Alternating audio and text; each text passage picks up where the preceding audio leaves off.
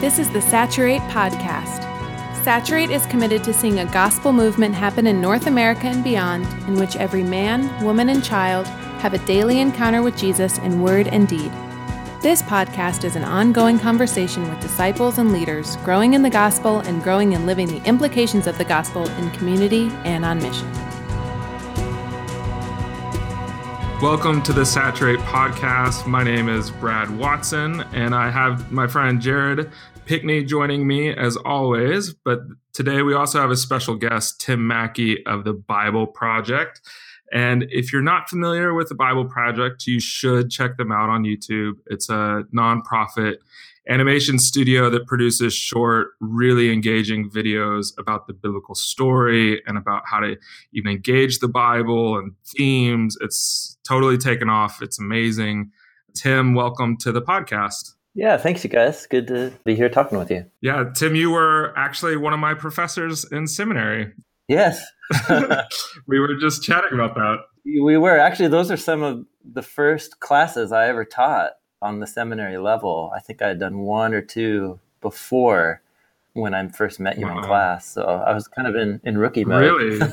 back then. That's yeah. amazing. I just remember you standing at the whiteboard and drawing all sorts of drawings that I was trying to copy. And then I definitely remember the day you came in a, in a skateboard. You like pulled up in your skateboard, and I was like, "Wow, yeah, he's yeah. this is different than Gerry Breshears." So.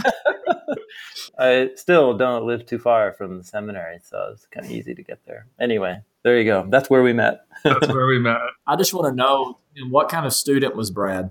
Oh, super sharp, top of the class. oh yeah.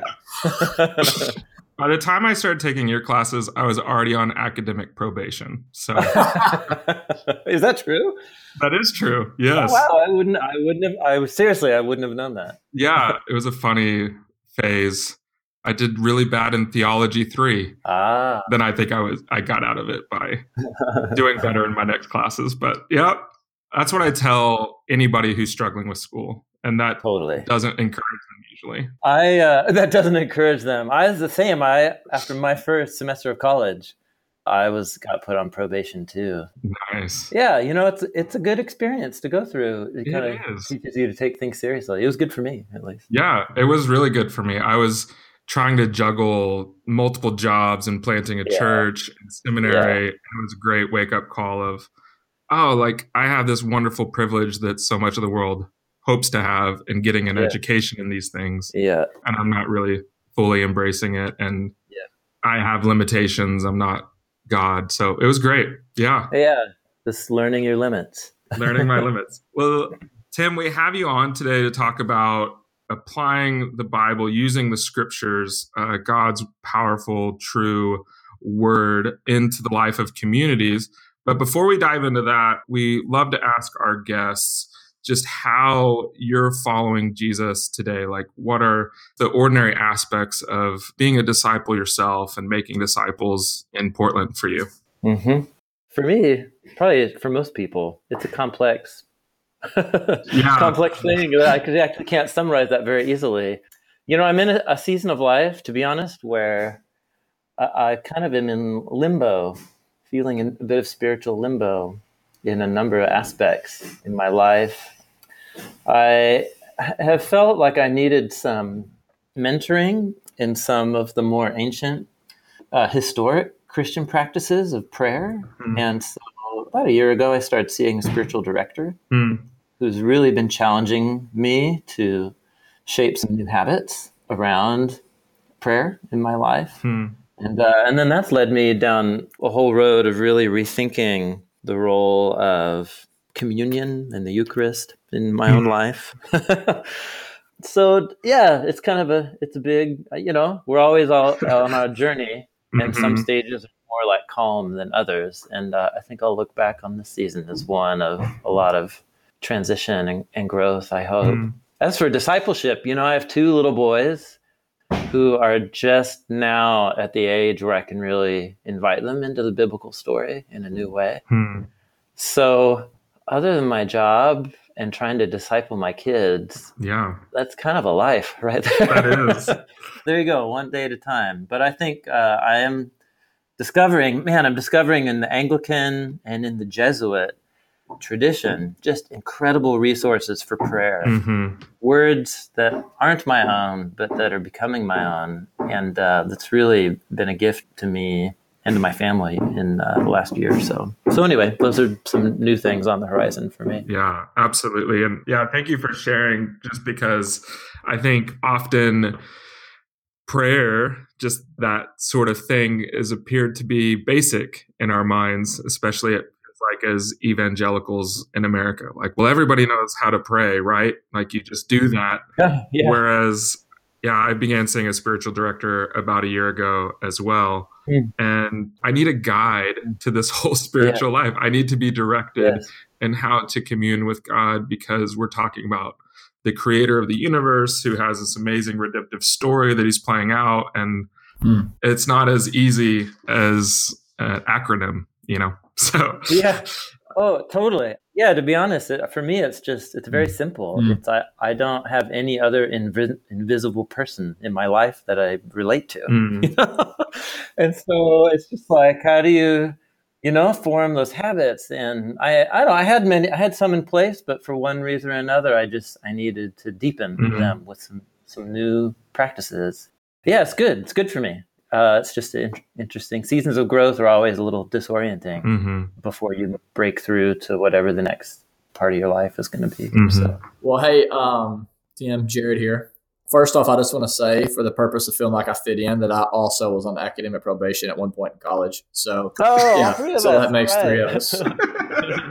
so, yeah, I love your answer. First off, thank you for the authenticity and the realness of that. I think it's so easy in Christian circles to throw around kind of the cliche answer of, "Here's how I'm making disciples," and it's this, this, this, and that. And uh, I too have a spiritual director, Richard Plass, who I meet with and one of the things he told me, I think he's in his late 60s. I hope he's not younger than that. Um, but he said, you know, the older he gets, the the bigger his question file gets, and the smaller his answer file gets. So thank you for for your answer. And yeah, totally. We're certainly trying to wrestle through these things as well, and that's why we have this podcast. And so, um, speaking of that, so Brad and I have spoken a lot about saturating the world with the gospel through missional communities. One conviction we have is that gospel saturation cannot happen apart from spiritual formation. And obviously, we believe a key piece to our spiritual mm-hmm. formation is understanding who God is and what He's done for us in Christ and how that shapes who we are and how we live according to what we see in mm-hmm. the scriptures.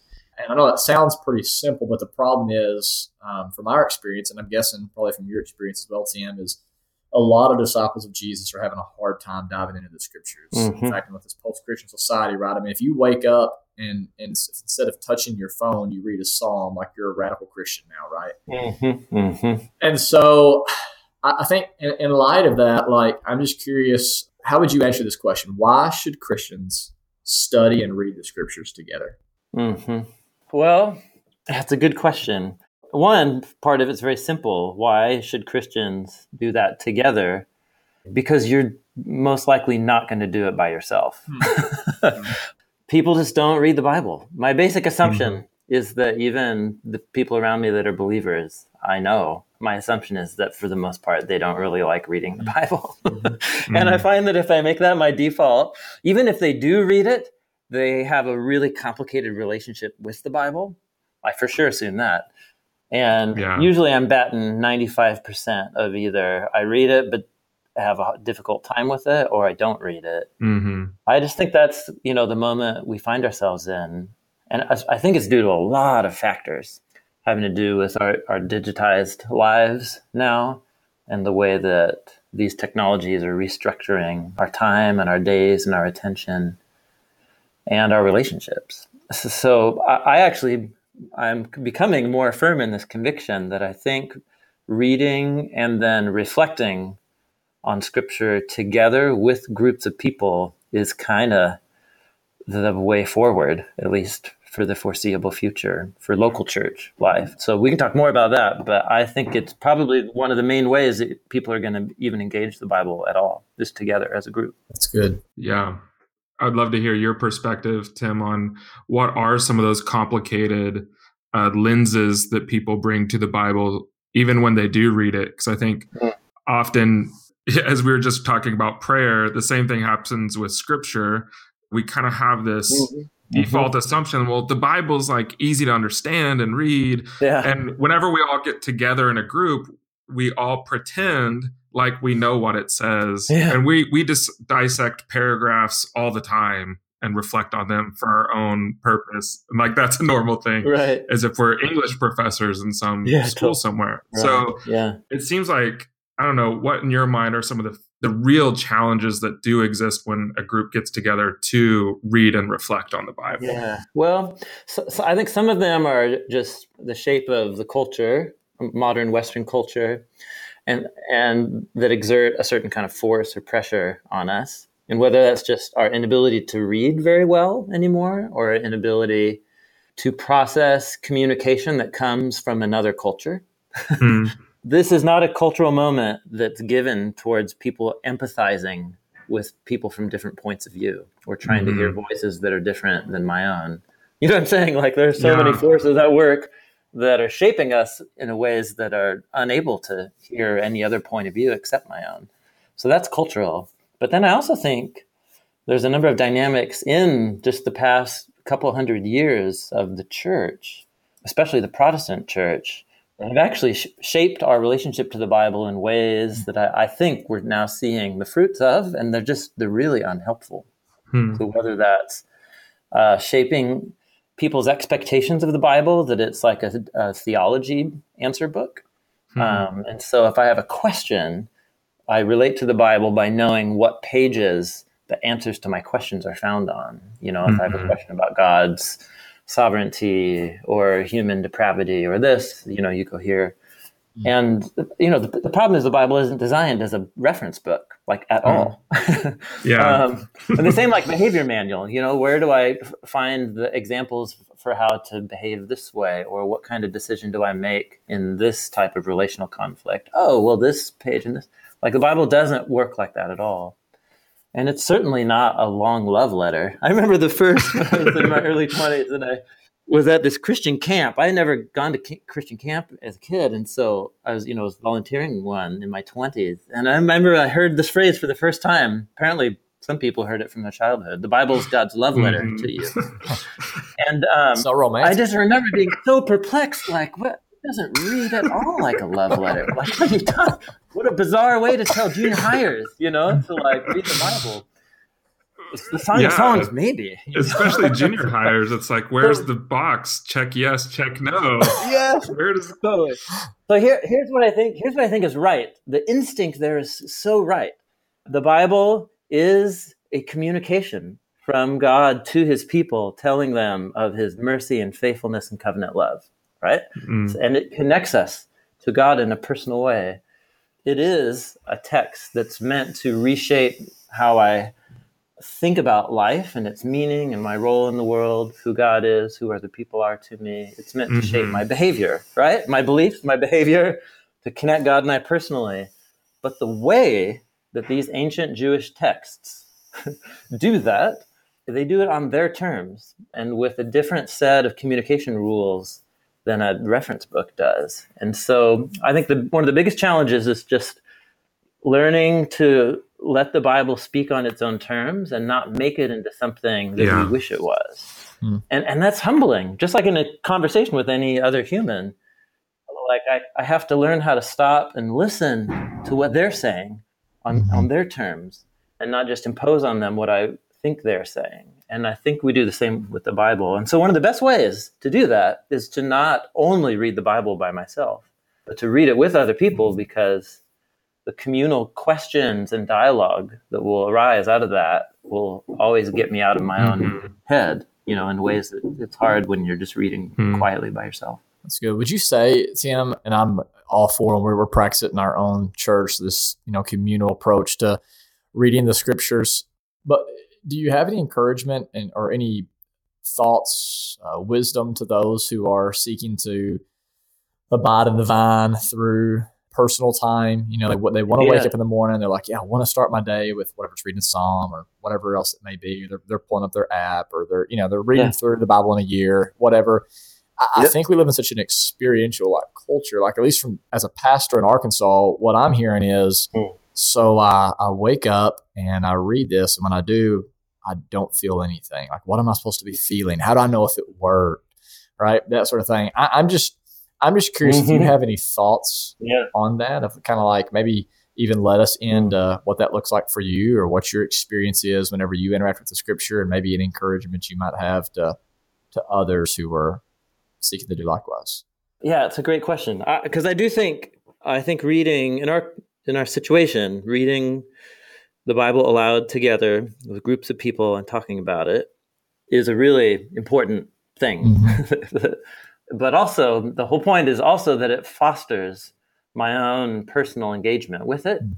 and that it coincides, runs alongside my own personal re- reading and meditation on the biblical text. Uh, this is part of a, a, paradigm shift, even now, you know, after teaching the Bible for so many years, even now I'm still undergoing. Is that the, the scriptures present themselves as a kind of literature that we don't really come across in any other part of our lives? It's mm-hmm. meditation mm-hmm. literature. Like so, and just think psalm 1 psalm 1 is kind of like a publisher's blurb you know that you read on the back of the book. It's a meta psalm. It's a psalm that's helping you reflect on what it even means to read a text like the one hmm. sitting in front of you.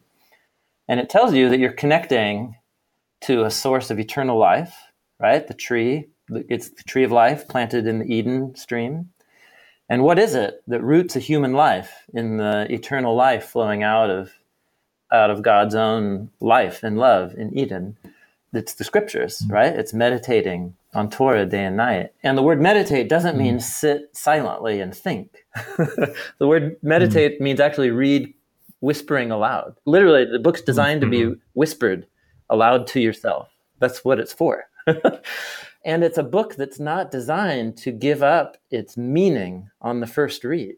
It's actually designed for a lifetime of pondering individually and communally. And so I, have actually come to see all of the weirdness and like the what? What's why did God accept his offering but not his? And like why did that person mm. kill them? And what? They're another sex scandal and hmm. what? You know, like yeah. that's all intentional. All of these stories of super flawed people, but God keeps working with them. It's not endorsing their behavior. It's we're getting into the grit of how God has worked in and through terribly flawed mm. people throughout the course of history. And each one of their stories is meant to be a mirror of my own life in which I see myself. And so the questions, all the weird stuff that gets inside you when you read the Bible, these authors know what they're doing. They're trying to stir you up. And so oftentimes there's a question this happens all the time, like in a group Bible study, you know, and it just becomes like collective ignorance. You know what I mean? Like, oh, I don't know, why did God kill that person? Yep. You know, or just like so weird, such weird, you know. Yeah. The odds are, the author knows why that they've planted that question there, and they're going to resolve it somewhere down the line in the story. It's going to fit into some pattern. There's some design pattern happening, and there's some theme developing that you just have to keep reading to watch things resolve and you might not notice it until three years from now on your 14th hmm. time through that same hmm. story and that's how hmm. they're designed I, I, think to me that's the yeah. thing that's amazing is that how many texts do we read like this that are intentionally multi-layered in that way so anyway i could go on for a long time but to mm. me that's become now part of the excitement of it it's like a detective mm. novel where i'm looking for the clues that piece the whole thing together. Even to take that principle of how we are to murmur or like whisper over the texts over and over again. Yeah, yeah. and then it's it's through that process of not moving on from it that we actually begin to see and, and experience like yeah. you said the eternal life the the the tree the river. You know that's how we get that's how we grow up. Uh, i think that we're in such an achiever society as well mm. that Mm-hmm. In a mm-hmm. group of people, you never read the same text more mm-hmm. than once. It's like, well, we've already read that. You know, like why, why, why, yeah. why yeah, do we, sure. why should we do that over again? Mm-hmm. Uh, that's we've we've accomplished mm-hmm. that one. I remember one of the first Bibles I had had like reading a Bible in a year, and it just had check boxes next to passages. You know, and the goal was to get them all checked yeah. in 365 days. That's not really a question, as more of an observation. Mm-hmm as communities, we don't want to sit there and just go over a text over and over again. Yeah, that's right. But but that's precisely what they're designed for. That's how they're designed to be engaged. Mm-hmm. Um, this is really nerdy, but this Go is for the world I, I, live in. But, um, so the Dead Sea Scrolls. So the the community that produced that is known in academic circles. They just call them the Qumran community. That's the name for like the little section of the desert they lived in. And so the Dead Sea Scrolls are famous for the biblical scrolls, but this community is a Jewish community, a couple hundred years before Jesus, and they produced a whole bunch of other literature. They were like a monastery, an ancient Jewish monastery. And they have all these other literature, biblical commentaries they wrote. So they talk a lot about the Bible. They were Bible nerds like you wouldn't believe. Hmm. And um, the opening, like the credentials to get accepted into the community, is having uh, 10 years of meditating in what they call the scroll of meditation. Wow. That's their name for the for the Hebrew scriptures. Wow. 10 years. and then essentially the life of this community was routine like tasks, you know, like getting water from the aqueduct and cleaning the bird poop off the building. but, but then also they have 24 7 rotations of people doing Psalm 1, just reading mm. aloud the scriptures together in these little groups called chavruta, brotherhoods. And basically, you enter into a lifetime of engaging these texts, rereading and rereading and rereading. Mm-hmm. And so, and this is a group of people who's living within just a couple generations of when the Hebrew Bible came to completion. So like they're they're more in touch with the kind of communities that produce the Bible. Mm. and they're among the first readers of the completed Hebrew Bible. And so to me that's become really hmm. amazing mm. that the first communities coming around the Bible are like Ezra and Nehemiah. They get together for 7-day Torah reading hmm. marathons, you know, yeah. and and so, I, listen, I, am not saying everybody has to become like academics or read the Bible for seven days straight. I'm just saying um, these texts aren't at all designed to be read like a blog, mm. right, right. um, or to be read like an essay or a news editorial. Um, they are meant to give up their secrets only after you've read and pondered hmm. them for a while already. Yeah. And depending on what your temperament is, that may or may not be good news, I think. But but what it means as leaders of church communities to point people towards Jesus through these texts. Yes. That are designed this way. You really got to think that through. Mm-hmm. Yeah. well, anyway, yeah, so that's, you know, that's the world you guys are in right now, and I was in that world too for many years and I was constantly trying to think of ways to uh, engage people individually on, on a group level with this kind of a text. Yeah. Yeah. That's so good, man. So I, I guess a question I have then is obviously we have communities made up of individuals from all over the map with all different stories that they tend to even project on the story. Mm-hmm.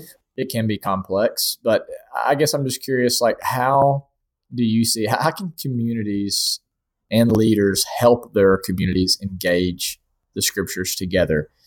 We've talked you talked about the importance of that, mm. but do you have any practical thoughts around that question? Well, yeah, I mean, I, yes, yeah, and uh, the reason I have them is just because they're historic. They're like what God's people have always done. Uh, I mean, the Bible tells us that it came into existence through habits of communal reading of texts.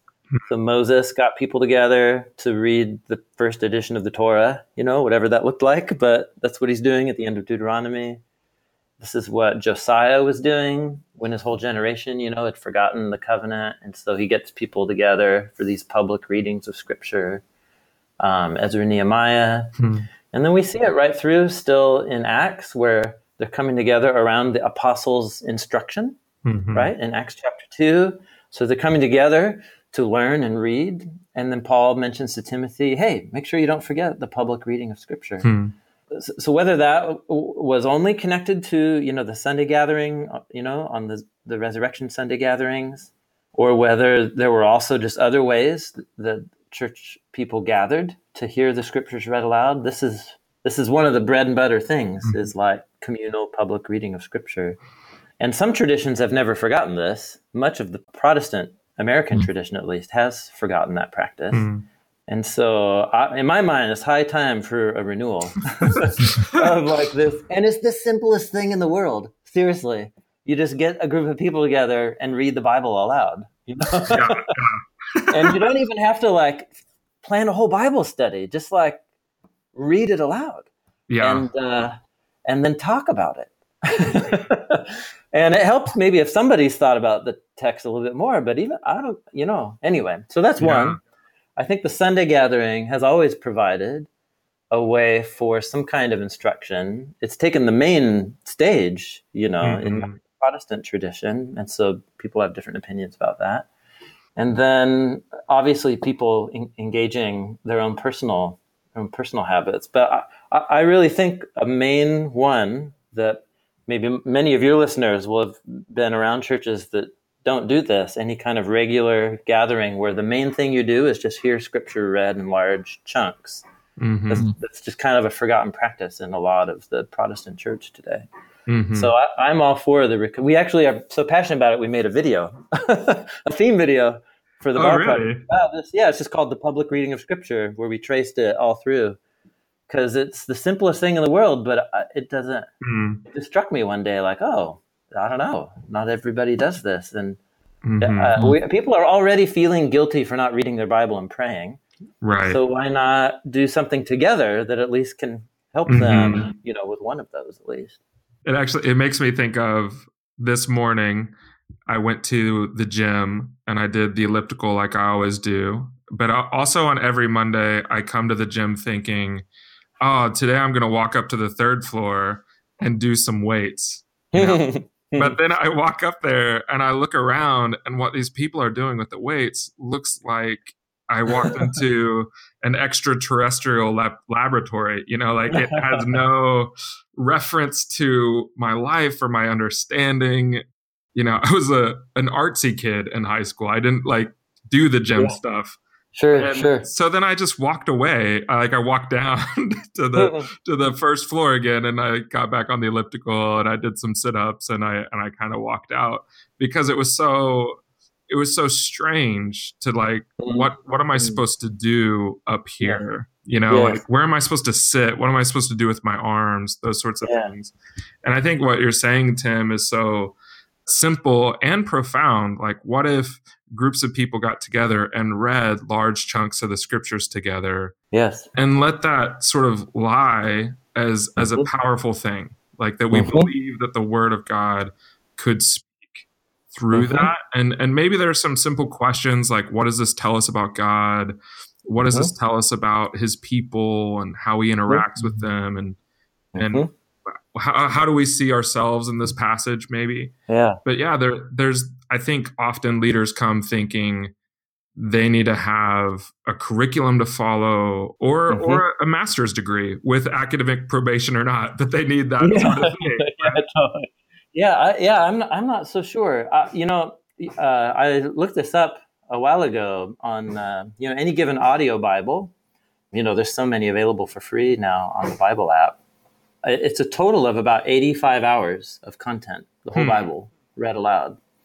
Yeah. And I, my hunch is that your average American who's got mm-hmm. Netflix, if they were to add up their like, you know, Netflix binge hours, you know, compare that to 85 hours of listening to the Bible. And yeah. my hunch is that this isn't like an insurmountable goal, especially right. if you got uh, people together and you make it a way of life that we just gather for dinner to listen to scripture for 45 minutes, an hour, and then, you know what I mean, to see what happens. And uh, I, I, yeah, so there you go. It's funny that such a old practice feels new to so many people, but uh, I, I, really, I really believe that there's some, there's a promise in this, in this habit. Hmm. Um, that c- can really be helpful to people. There is also the barrier of understanding. Like mm-hmm. the texts are often bizarre, they're ancient, and so they raise lots of questions that have to be processed.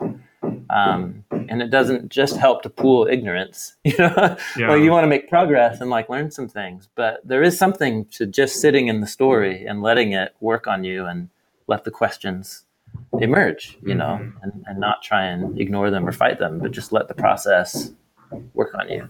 Yeah, and I think even to that, the difficulty of understanding it is, and this isn't just because you're on the podcast, Tim, but uh, the Bible Project and all of the videos, uh, even the book videos mm-hmm. that they basically go over this is what the whole book is about this is the arc of this yeah. like the book of esther or leviticus or whatnot uh, that really does help communities then read those large chunks because they're like, oh, I can, I've kind of had at least some sort of guide mm-hmm. that showed me like this this equipment helps you work on your arms this one helps you work on your legs or yeah to totally. back to the yeah, metaphor right. but i think those really are a, an incredible yeah. tool for for communities even as we're talking sorry jared don't know if you want to jump in but this past uh, season in our church and all through lent we read the book of hebrews and we we, mm, we preached mm. out of that on sunday mornings and stuff and one or a couple of our, our missional communities decided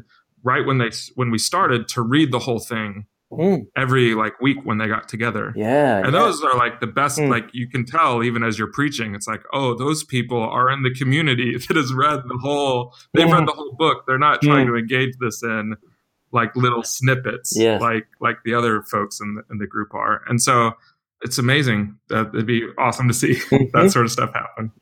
Totally, yeah, man. Especially with the New Testament, I get it. Isaiah sixty six thinking chapters, like it's long, you know. But all the books of the New Testament, the longest one would be like John mm. or Luke, and those are a max at two hours to yeah. read aloud. And so most of the books can be read aloud in under thirty minutes. Yeah, uh, like the letters. And if if you've never had that experience it's like, oh, that's there's that verse that was on my grandma's like mm-hmm. cross stitch on her wall, and you're like, oh, that's that's that's where it's brought up. Like, oh, that's a totally different meaning once you hear it in context. Oh yeah, that, it's that kind of experience, and these are moving mm-hmm. works when you read them as a whole. Like Hebrews, holy, it was a it sermon. Is, yeah. You know, it's a written sermon. Yeah, man, I, I really, I think that it can engage people in a new way to see to see biblical books as wholes, you know, whole acts of literary communication. And you encounter more of, I think, what the Spirit is doing in and through the apostles and prophets when you can hear these works in large chunks. So there you go. I'm sounding like a broken record at this point, but I, awesome. I, I, yeah, it's it's just been a very helpful thing for me personally, and uh, we've been getting many stories uh, groups doing just this, using yeah, using Bible Project videos and doing this, and yeah, it's pretty cool. That's awesome. Yeah, yeah. Jared, anything else to add? No, man. I think I mean I would just say that. Um, yeah, I just wanted to say, Tim, like you guys really have been. God has used y'all in incredible ways, even here in Arkansas. I mean, I'm in a very blue collar town, and mm. Um, a lot of people don't even have a college education here and and yet we mm. went through the Bible in a year with our church last year, and a lot of them were saying that exact same thing. I mean, I, I, told someone just yesterday, I said, "Man, you should get on the Bible Project and you should check it out because the videos are." They're easy enough and engaging enough for my six year old mm. to get and understand, but yet even as a master's in theology, like they're rich enough, like where like I'm walking away every single time going like, oh man, like I never even knew, I never even seen it that way. Mm. Like it's incredible. And so I just want to say thank you guys uh, for all the hard work you're putting mm-hmm. in. And so, um, yeah, for those who are listening, I would just encourage you uh, take it from someone, just a non-paid Bible Project staff. Like I'm telling you, like one of the reasons we wanted to have Tim on is because God has used uh, Tim and the Bible Project team to to give us, I think, something that is rich and and so needed in our time, which is an understanding of the scriptures in a way that we can kind of interact with and then dive into it in, mm-hmm. in a personal context and then um, wrestle mm-hmm. with in community, mm-hmm. which is where I think like, you know, it really gets, we really get to experience mm-hmm. God in an incredible way. So thank you, brother, for, for y'all's work. Absolutely. Yeah. You're so welcome. Again, it, it's a privilege to be a part of this team. Yeah. I mean, at the core, I'm just, I'm just a, a Bible nerd. Like I haven't. I had wonderful these wonderful professors early on. You know, in my after I got off probation, I ended up in a class. Yeah. Really, the, like the next pro, what got me off probation was being in a classroom with somebody who introduced me to the Bible as Jewish literature. Um, hmm. and inviting me into the whole world of the origin of these texts and how they communicate. And once you get the basic skill set. You know, it's kind of like taking a, a, phrase book in French to Paris. You know, mm-hmm. just like just get some phrases down and learn the basics, and you'll have a great two weeks there. But if you don't, you're just going to have a very different experience. And so mm-hmm. if you put in some effort, it pays huge dividends. Absolutely. I mean, how many friends do you have who sit around and read ancient Egyptian texts together? like, it's odd. It's not yeah. normal behavior in our culture. To, yeah. But it's a historic practice, practice of both Judaism and Christianity is to meditate on these texts that are telling a unified story. And I mean, yeah, so yeah, God give you guys wisdom as you're trying to lead communities and how to do this. It's not simple. This isn't an easy moment in our culture to try and help people form this habit, but I, I'm convinced it, it's worth the investment. That's good. Yeah, so I think a good word there for our leaders listening to those in communities like if you, if you find uh, reading the scripture difficult, you're not alone. Like that's that's somewhat normative, right, for all of us. And so just and just because it's difficult to read at times, like doesn't make it bad. It just means it's difficult, right? And so, yeah, yeah, yeah, God will absolutely. I mean, I couldn't agree uh, more wholeheartedly. I think there was a time in my life where I would have said, waking up in the morning and reading scripture, even as a seminary student, and now as a pastor, was like mm. it was sometimes even painstaking. Like, and I mean, it sounds terrible for me to even mm-hmm. say that. I mean, I hate to even say it, but like now, like honestly, my wife could tell you, like, I can't imagine my life apart from mm. doing it and um, it truly is mm. a joy. And um, I thank you guys for helping make that even easier for people out there who maybe are, are yet to dive in, but um, believe they will. Yeah, absolutely. Well, cheers. Yeah. Tim, thanks for joining us. Jared, thanks for always coming on. It's always fun to hear your voice. And uh, yeah, for everyone listening, uh, you can go to the BibleProject.com or just go on YouTube a few that we talked about today videos is one is the public reading of scripture so you can just youtube that and it'll pop up also there's a series on how to read the bible that can be as you were saying tim just the phrase book uh, basically give you those those little skills to to really help you engage that and then one other sort of resource to throw out there if you're interested uh, as a listener is the story of god or the mm-hmm. story of god for kids mm-hmm. uh, the kid version might be better than the adult version i'm not sure which is basically you could set aside a whole day as a community and walk through an oral version of the scriptures mm. and so it'll it'll do the whole story all at once which we found really helps people connect tons of the dots yeah. of the redemptive story, move it from bullet points to really just the powerful story that it is. And then it helps people engage the the chunks a lot easier. It's like, oh yeah, now I I can I actually know where to hang yes. uh, the story of Moses and this whole redemptive plan. Yeah. It's not just a, a random anecdote. That's, so yeah. Yeah. So that's something to check out as well. Thanks everyone for joining us. As always, you can uh, send us questions via social media or things like that on topics uh, that you'd like us to discuss more. Or if you have questions about any of our resources, you can hit me up. Thanks for joining us, and we'll talk to you guys again soon. Today's podcast was edited by Ben Fort, and our theme music is written and performed by the band Mopac.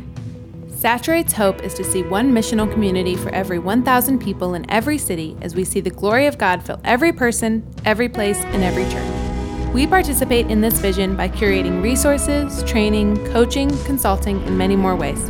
Find out more at saturatetheworld.com.